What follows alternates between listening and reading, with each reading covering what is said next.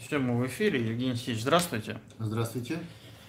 Э, хотелось бы обсудить э, последние э, значит, политические моменты, связанные с, со статьей Суркова. Она взбудоражила значит, общественность. А почему взбудоражила? Ну, многие, значит, ее принялись одни, в общем, хвалить, другие критиковать. Угу. На центральном телевидении, там вот Соловьев, в частности, там целый вечер посвятил угу. этому процессу, значит. Э, ну, вот у меня даже распечатано. Да, да и вот, что? И у нас актив, и что, активно что, обсуждается и она. Соловьев это интерпретирует? Ну, Соловьев это интерпретирует в своей, так сказать, русле, поскольку он взялся сейчас обсуждать новую идеологию, какая должна быть идеология у страны, и посвящает этому цикл передач. А, то а, он видит, что а, вот это обсуждение, это в этом русле, обсуждение как бы заброс на государственную идеологию будущей страны. Вот э, хотелось бы узнать ваше мнение вообще на статью, да, и э, как бы вообще к чему она, почему ну, сейчас появилась, да. Сама по себе статья очень носит такой философский характер, угу. если вы обратили внимание. В ней много содержится сразу, так сказать, реальных вещей, правды, я согласен, вот сразу скажу, что иллюзия выбора является важнейшей иллюзией, трюком западного образа жизни и демократии в частности, которую нам приводят. Я бы даже развил эту мысль, вот давайте по-честному, почему рухнул, э, как бы, ну, вернее не так, почему Советский Союз не получил поддержки народа, когда его разрушали Соединенные Штаты Америки, должной поддержки. Ну, на самом деле, вообще никакой. Ну, в том числе потому что большинство граждан Советского Союза рассматривало власть как ложную, которая постоянно, вот вы, человек молодой, не помните, а я помню, что все, что произносилось в Советском Союзе со средств массовой информации и в газетах, э, все как бы воспринималось как ложь. То есть просто не было никакого доверия к информации, которая предоставлялась властями. А тогда, кроме властей, ничего не было. Uh-huh. В Советском Союзе не было альтернативы каких-то подачи Ну, это с какого-то периода стало, или это как бы... Я вот про период не знаю. Я жил в Советском Союзе, грубо говоря, поздним. Да? Угу. И поэтому я про период ничего не могу сказать. Я начал а, а, осмысливать ситуацию, ну, наверное, когда мне там уже началось, какой-то возраст появился, там, лет там 17, 18, 20. Это вот уже в очень поздний Советский Союз. И там была действительно тотальная ложь. И это как бы все понимали. Все понимали, что на партсобраниях, я, правда, не был членом партии, и на комсомольских, а я был комсомольцем, врут. То есть сама по себе форматы тотальной массовой э, лжи. Собственно говоря, мы и сейчас находимся в системе тотальной массовой лжи. Но вот эта ложь, она действительно противоречит духу русского человека. Вот я понимаю, что э, Советский Союз был неустойчивый, потому что это было, его, его идеологема стояла на, на лжи. Вот этот федератизм, тимное устройство, но при этом как бы единое государство. Понимаете? Вот я помню, я, например, э, был вот для меня лично, да, важный вопрос. Я служил в Афганистане. Ну, я служил в Афганистане добровольно. То есть я не должен был там служить. Я попал в Ташкент по распределению из училища. И три месяца прослужив в Ташкенте, я написал заявление отправить меня в Афганистан. И, э, и я туда ехал не исполнять интернациональный долг, что было написано на наших знаменах, а я ехал туда сражаться за Отечество. То есть для меня была очевидная вещь, что Э, да, для Отечества Советского Союза надо, чтобы там было э, по просьбе э, афганского правительства появились войска, которые должны были защищать Советский Союз с точки зрения его южных рубежей. Угу. И это было законное международное участие, вот как сейчас в Сирию по приглашению только афганского правительства. То есть для меня это были понятные вещи. И э, причем здесь интернациональный долг. То есть, видите, даже в Советском Союзе понятную вещь с точки зрения защиты Отечества называли какой-то ерундой. И я помню, что для меня даже, может быть, молодого человека это было не очень понятные вещи, а вот для более людей постарше, для моих родителей, для окружения, они вообще не понимали, почему их дети какой-то национальный долг что-то делают и, этим рискуют жизнью и гибнут. Вот вообще, то есть за отечество, пожалуйста, да, это тысячелетняя история. А интернациональный долг здесь причем? То есть ложь была даже в таких чувствительных вещах. И э, для советской это подорвало э, поддержку советской власти. Потому что вы не знаете, в 91 году люди отказались, в том числе от советской власти, которую сейчас многие так любят, но она вот была обеспечена мощной ложной, ложью. Да? И сейчас мы живем во лжи. Мы живем в тотальной системе лжи. И это противоречит духу русского человека. И здесь я с Сурковым согласен. В отличие от англосакса. Для них, вот чем демократия от народовластия отличается? Народовластие по-русски – это ты реально влияешь на власть. А демократия по-англосакски, да, английское слово, это власть демонстрирует зрелище, которые тебя захватывают, и ты на власть не влияешь, но ты удовлетворяешься этим демонстрациям. Под демонстрациям понимается выборы, партии, дискуссии, дебаты, э, болтовня, пропаганда, средства. То есть англосаксонский человек, как колонизатор, он больше, грубо говоря, он менее глубинный, да, он менее э, настоящий. Э, он историей вычищен как реалист. Он история его постоила, вот это стоило. Раз ты можешь относиться к покоренным народам, к индийцам, китайцам, к русским, к индийцам Америки, как не, не людям, а животным, как к рабам, то ты и сам наполовину такой же, да, то есть на их примере ты понимаешь сам, что ты ничтожество. И это вот особенность, которая отличает русский тип государственного строительства исторический и, и как бы, восприятие действительности от англосаксонского. И это связано именно вот с этой колониальным, колониальным прошлым э, англосаксов и настоящим на самом деле. То есть это вот они взяли, бандитское государство. Бандитское государство, конечно, будет построено всегда на лжи. У нас созидательное государство, и поэтому мы не приемлем лжи. И это, а государство у нас сложное, и сейчас, и в Советском Союзе. И это существенно вот подрывает э, наши возможности. Так что здесь я согласен. Это на самом деле детали. А вот стратегически, если мы говорим о статье, давайте поч- скажем по-честному, о чем вообще суть статьи и зачем она написана. Да. В общем, все понятно и просто. Сурков считает, что государство Путина закончилось. Угу. Вот оно сформировано. Он считает, что оно там на, на столетие, но оно сформировано. А мы, нодовцы, считаем, что ничего подобного. Государство Путина не закончилось. Оно только планируется. То есть государство Путина это переход от поражения 91 года, реванш к победе, восстановлению Отечества. И в суверенном плане, и в территориальном. Отсюда Крым, который вообще не упоминается да, в статье. Отсюда Приднестровье, где советская, российская армия стоят. Видите, я обмолвился советская. Но реально это российская армия, выполняющая функцию советской армии. Вы же понимаете. Приднестровье, Абхазия, Осетия, Карабах. Более сложный механизм, но тот же из Советского Союза. То есть это Брестские крепости. И Донецк, Луганск. И вот эти, вообще они здесь как бы им не видят.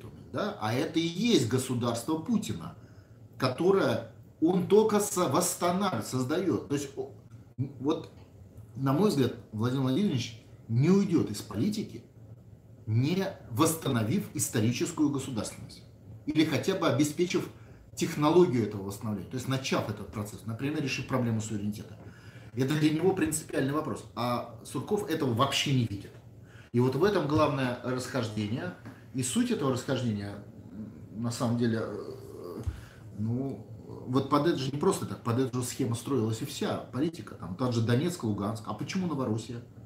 Ведь Новороссия это сепаратизм. Помните, мы обсуждали? Да, конечно. А сепаратизм это неприемлемо международным сообществом поведение. То есть сепаратисты нигде не признаются. Потому что сепаратизм есть противоречие с международным принципом нерешимости границ. Само по себе, как идеологема. А фактически идеологема ушла туда, вместо того, чтобы, э, как мы рассматриваем Донецк и Луганск, партизанский отряд, ведущий освобождение территории Украины как единого отечества, нашего отечества. Понимаете? То есть полное расхождение в подходах. И я бы сказал, что эта статья, она характеризует именно то, что Владимир Владимирович сказал, что не пойдет на следующие выборы. Он говорил это. И, и как бы началась э, борьба за следующий этап нашего государственного строительства. Э, и, на мой взгляд, борьба, указов тут нет никаких. Они же есть. Рыв, рывка тут нет. Понятно, что рывок возможен, о котором Путин говорил только в условиях другого государства.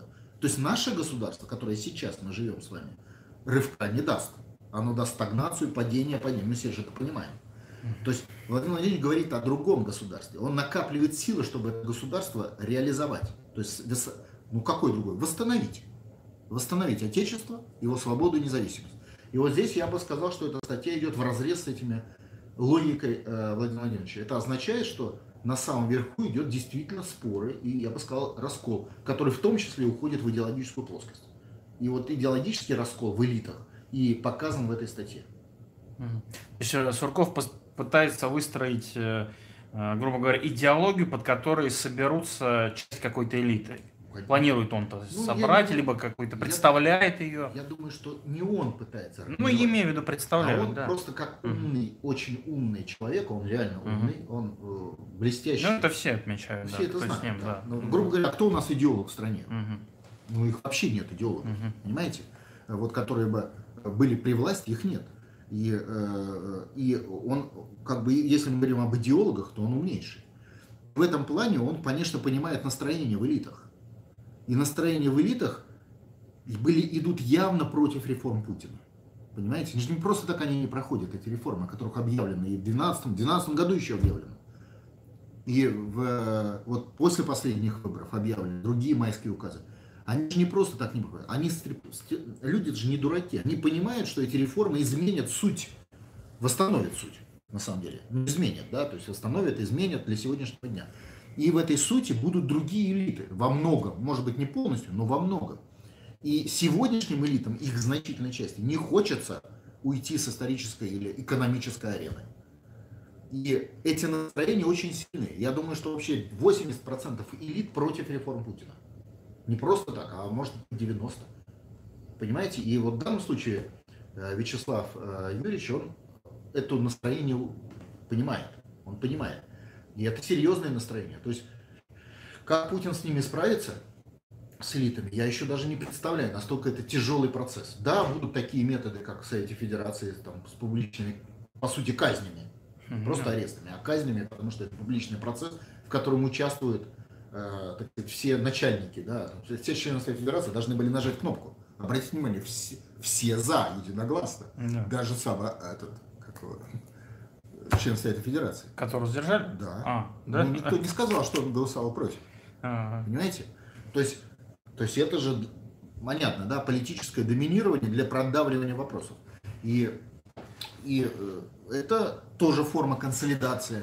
Но еще раз говорю, это, конечно, добавляет как бы коэффициент э, Владимиру Владимировичу воз, воздействия, коэффициент воздействия. Но когда сил врагов много, это тоже не сработает. То есть тут надо более, ну, ну очень, ну, грубо говоря, все-таки включать народ в, вот в эту расстановку сил. То есть вот этих большинство элит, которые против реформ Путина, э, их надо не только уравновешивать меньшинством элит и э, ресурсами спецслужб, будем так говорить, и вежливых людей, но и народной поддержкой. То есть народ должен включаться.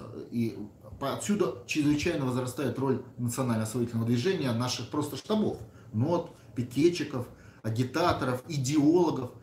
Ну, мы же понимаем, вся идеология движения России – это движение к национально-освободительному, как бы, к освобождению. Но это же не просто так получилось. Это получилось благодаря работе наших сотен тысяч активистов в течение шести лет. То есть мы конкретно сформулировали вот эту ниточки технологии, что надо нации. И нация в эту систему, конечно, знаете, как пьяный вот, вот с такими заворотами, но заруливает в эту систему. Поэтому то, что статья эта вышла, я приветствую, потому что, ну, грубо говоря... Дискуссия полезна, да. Конечно, надо обсуждать. Надо, все надо обсуждать. Mm-hmm. Но скажу сразу, вот название, да. Долгое государство Путина еще не сформировано. Оно будет им закончено, как долгое государство на ближайшие обратно тысячу лет. Вот как мы тысячу лет прожили до нашего дня, mm-hmm. так на тысячу лет еще вперед и будет. Да, Генсич, я тоже заметил, что вот этот посыл о том, что как бы Путин сделал свою основную роль, и давайте мы теперь будем думать, что будет после Путина, в этой статье явно проскальзывается, а мы э, и понимаем прекрасно, что основное действие Путина еще впереди. Конечно, потому что он просто о них даже объявил. Как может Путин не, за, не завершить свои реформы, многократно их... Одна, вот тут он напоминает Мюнхенскую речь. А ведь ре, ре, ре, э, Мюнхенская речь не реализована. Однополярный мир остался. Мы его часть. А это, наверное, главная идеологема Путина. То есть освободиться от управления американского однополярного мира. Вот за что он ведет борьбу. Э, э, Вячеслав Юрьевич тут указывает вот эти моменты, связанные с тем, что Путин ввел понятие суверенитета, но не Путин придумал понятие суверенитета. Вот здесь тоже, вот обратите внимание, в статье вообще нету прошлого. То есть в, в ней как бы вот, вот висит Путин, который что-то придумал. Но это же не так. Путин есть проявление исторического пути России. Понимаете? И, то есть этого тут нет, не случайно. То есть идеологию как бы нельзя придумать на коленке. Идеология есть продолжение предыдущей тысячелетней истории этого народа. Сама по себе. То есть ты сегодня, вот я, не, не умнее тех, кто жил до меня. Вот я это точно знаю. Хотя бы потому, что до меня жили люди на этой земле, которые подвергались куда большему риску, чем я. Просто это была беспрерывная цепь войн, э, освобождений, борьбы. А вот эти риски, они стимулируют мозговую активность.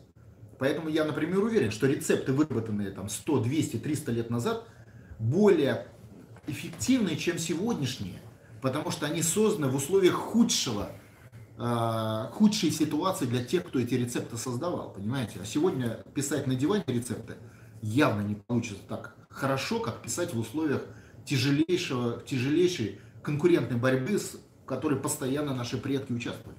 Так что очень хорошая в этом плане статья, в плане подачи дискуссии.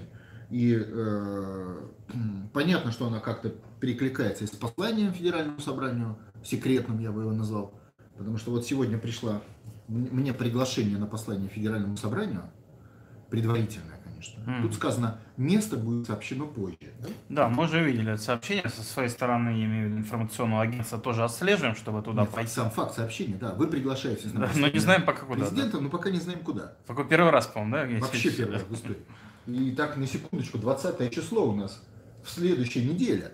О, уже осталось, да, буквально. Да? Неделя. То есть неделя до послания, и еще неизвестно где. Это тоже... Интересный такой это, момент, это, да. это тоже момент означает, что идет борьба, потому что место, ну понятно, в Москве найдется, где послание провести, но сама борьба идет, грубо говоря, вокруг его текста и частично и место. Потому что место тоже оно создает определенную Я думаю, что Евгений Алексеевич, и статья вышла именно сейчас тоже неспроста. То есть мы понимаем, да, с вами? То есть, ну я сейчас статью отложу в сторону, потому что статья это просто часть, как бы повод для разговора. То есть начинается, действительно, мы вторгаемся постепенно во всю систему борьбы за восстановление Отечества уже непосредственно в боевые эпизоды. То есть будем говорить, до этого была подготовка к этому. Вот мы с вами 6 лет готовили ее. Путин 20 лет ее готовил. И вот сейчас, наконец, переходит непосредственно к Бородинскому сражению. Все остальное, движение Кутузовской армии, вступление так, Смоленска, маневры, это, было, да. это были маневры для того, чтобы лучше подготовиться, понимаете, к решающему сражению. Потому что, ну, грубо говоря, понятно, что по Смоленскому армия бы проиграла точно. А к Бородинскому сражению уже французские войска в два раза уменьшились по численности. Уже легче, понимаете? И то нельзя сказать, что мы выиграли Бородинское сражение, понимаете? Да, иначе бы не было сожженной Москвы. То вот, вот эти вещи, это были подготовки. А есть люди, которые говорят, все, отлично, все, закончили, все. А теперь давайте, вот как мы жили под американцами, так и дальше будем жить. И вот, вот схватка между этими людьми и теми, кто понимает, что так жить нам не получится, а это очевидно, и есть сегодня главный фактор национальной освоительной борьбы. То есть к нам приходят именно массы людей и элит в условиях борьбы, опирающихся на инстинкт самосохранения. Не на, на, не на борьбу на условиях как бы понимания, ну, прежде всего, духовности, потому что, понятно, если ты за отечество, ты высокодуховный человек. Эти люди уже в ноде. Понимаете, да? Вот которые на духовности ведут борьбу. А вот теперь начинают приходить на инстинкты самосохранения. То есть масса людей начинают понимать, что им кирдык, отсюда и вот эти. Значит, вон сегодня статистика пришла что у нас уже 57% населения не доверяет власти. А всего лишь год назад 30. Так власти какой? Оккупационный. Понимаете? То есть идет нарыв, начинает скрываться. Вот этот колониальный нарыв, управление начинает скрываться. И э, статистика, видно, все время подается материалы на этот счет. И про Советский Союз, напоминаю, 65% уже за него. И э, за конституционную реформу уже 65%. А было по 30% год назад. То есть идет созревание и людей, которые есть, ну как бы основа для процесса, потому что все-таки людям принимать решения, и в элитах. И вот эта статья отражение борьбы в элитах. А там, конечно, борьба идет, знаете, как, как в элиты. народ как борется? Дубьем, колом и с танком, с автоматом на, на, на, на фронте против э, врага, правильно? Да. А как в элитах борьба идет? На приемах, с коктейлем, в вечерних платьях, в деликатном разговоре, понимаете, интригами, заговорами, отсюда посаженный сенатор, да? Mm-hmm. Это, это метод борьбы элит. Им не надо с дубьем, значит, на этих приемах друг другу дубасить. Ну, для этого есть какие-то свои там ЧОПы, не знаю, спецслужбы, в конце концов, если это на стороне, так сказать, у кого-то есть такая возможность. Uh-huh. То есть это другой уровень. И вот отсюда вот эти утонченные вещи. Идеология, Соловьев, да? стратегия, а вот обсудим. Понимаете, это язык э, общения элитарного характера. Вот мы видим, что там началось. А посмотрите дискуссию, например, между вторым и третьим человеком государства, между Володиным и Матвиенко по Конституции. По 13-15 статье, между прочим. Правильно? Какая возникла? Опять. Ну там э, вообще-то речь идет о... Э, там Матвиенко выступила, насколько я знаю, с... Э, значит, Володин сказал, надо пересмотреть власти, структуру, да. а Матвиенко сказал, что вроде как... Не дадим парламенту полномочия. Да-да-да, что, дескать, не То надо. То есть не это... отнимем, не будем отнимать полномочия у Соединенных Штатов Америки, чтобы дать их парламенту. Угу. Понимаете, да? Полномочия это вот, вот как материальная вещь, вот как это лупа. Они либо у вас, либо у меня. Вот лупу вы либо выберете, либо я, а другой тут нету. Вот так и полномочия. Либо они у американцев, вот о них идет речь, либо они, допустим, у парламента. Или они, допустим, у президента. Это уже кому эта лупа передаст Конституция, да, то есть конституционное изменение. Ну, то есть борьба идет. А вообще, какой-то вот эта вот э, Матвиенко заняла, по сути, какую-то антиотечественную позицию. Она по 15 статье высказалась против, по Но сути, она своей этой что народ не хочет. Объяснилась, Она да, сказала, что народ не готов. Ну, по-русски перевожу. Народ не хочет. Народ устраивает быть халуем Запада. Вот что сказала Матвиенко на русский язык. Ну, правильно ведь? Ну, э, сослалась, Но, да, на, на это да, мнение. Ну, то есть она как бы говорит, но ну, она не сказала, что я против, она сказала, народ против. Обратите внимание, внимательно за ее словами. Э, и э, по этой причине, то есть, грубо говоря, она говорит, что если вы сейчас, Володин, затеете реформу, то вас народ не поддержит. Ну, правильно? А улиты ваш тем более не поддержит. И вы со своей реформой провалитесь, господин Володин. Ну, в принципе, ну, как бы, ну, я не скажу, что она права или нет, это другой момент. Ну, в принципе, понятна подача информации. Грубо говоря, Володин, вот где мы сейчас находимся, там и будет Бородинское сражение. Вспомните дискуссии, они же все одинаковые, как были ну, там, в штабе Кутузова. А кто-то, а кто-то говорит, там, давайте вот здесь вот под Смоленском будем стоять насмерть. А кто-то говорит, нет, давайте все-таки еще отойдем. Вот о чем дискуссия. И аргументация ее не то, что это не надо делать, вы, вы заметили, у нее нет аргументации, что вот не надо этого делать по принципиальным соображениям, что это плохо, например. Нет ее аргументации, что это не надо народу. Ну так это, извините меня, другой аргумент. Если бы она взяла, сказала, вот Володин предлагает э, передать, полном, взять полномочия, ну, которые сейчас у американцев, на парламент, это плохо, лучше вот, чтобы у американцев эти полномочия оставались, они такие светоч в окошке, у них там такие великие умы человечества за свободу, за, за права человека из, из Брюсселя. Давайте по-прежнему вот их любить и смотреть на них как, значит, на э, такое просвещение Великого Запада против варварской России. Она ж так не говорила. Ну не говорила ведь. Она просто сказала, что это не примет народ. Вот это было первое высказывание. И дальше она продолжила свою идею. Ну понятно, что грубо говоря, формируется два таких, я бы назвал, клуба, может быть, на этом этапе клуба, а через пару месяцев это может быть и два центра. А, клубы это пока еще обсуждается, да, где у кому кучковаться. И один клуб, в том числе, как бы берет на себя э, и Валентин Иван. А, будем так говорить, клуб ничего не менять. Ну да, клуб осторожных э, там сенаторов, не знаю. Клуб осторожных элит. Элит, да. Это не вопрос сенаторов. Mm-hmm. И второй клуб, это клуб Володина, который подводит ситуацию именно к реформам. И как раз к другому государству. Не сегодняшнему, а скорее старо-новому. Потому что сегодняшнее государство, оно в провале. Оно, на не, у него нет ни идеологии, ни основы. Иначе бы диалоги нет. Как государство без идеологии? То есть это переходный период. Либо к ликвидации дальнейшей, от ликвидации Советского Союза через ликвидацию России, к какому-то новому образованию, тут, которые тут должны находиться. Да? Либо это э, восстановление Отечества, суверенитета, а потом значит территориальная целостность, потому что, еще раз, мы не ставим задачу территориальной целостности, мы ставим задачу суверенитета.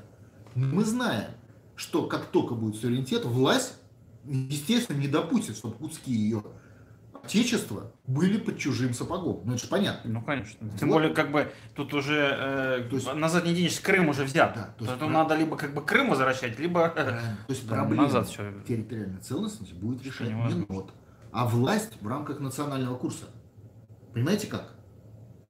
Да, мы, но и нот на территориях, э, которые там. Который будет помогать, да, поэтапно. Да, по мере освобождения территории нот будет побеждать и, соответственно, переходить в, наци... в, в часть национального курса общего отечества. Там, в том же Киеве, например.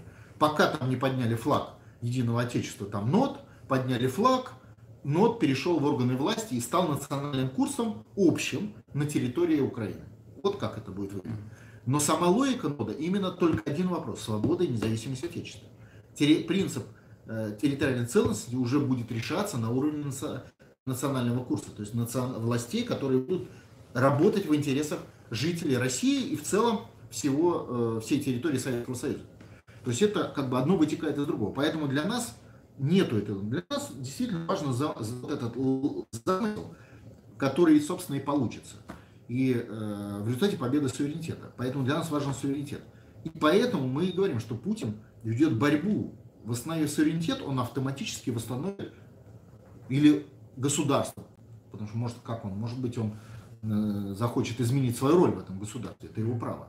Восстановит уже, собственно, Советский Союз. Поэтапно, не сразу.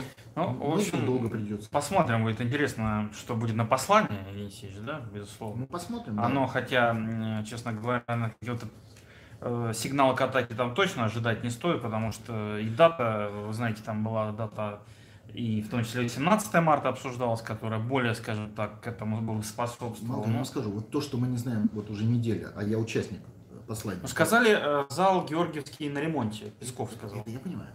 Само по себе, когда он вдруг начал говорить о подробностях строительного характера, mm. говорит о том, что Владимир Владимирович не рассматривает это послание как ключевое. То есть он его немножко как бы маскирует. Uh-huh. То есть он не хочет к нему привлекать большого внимания.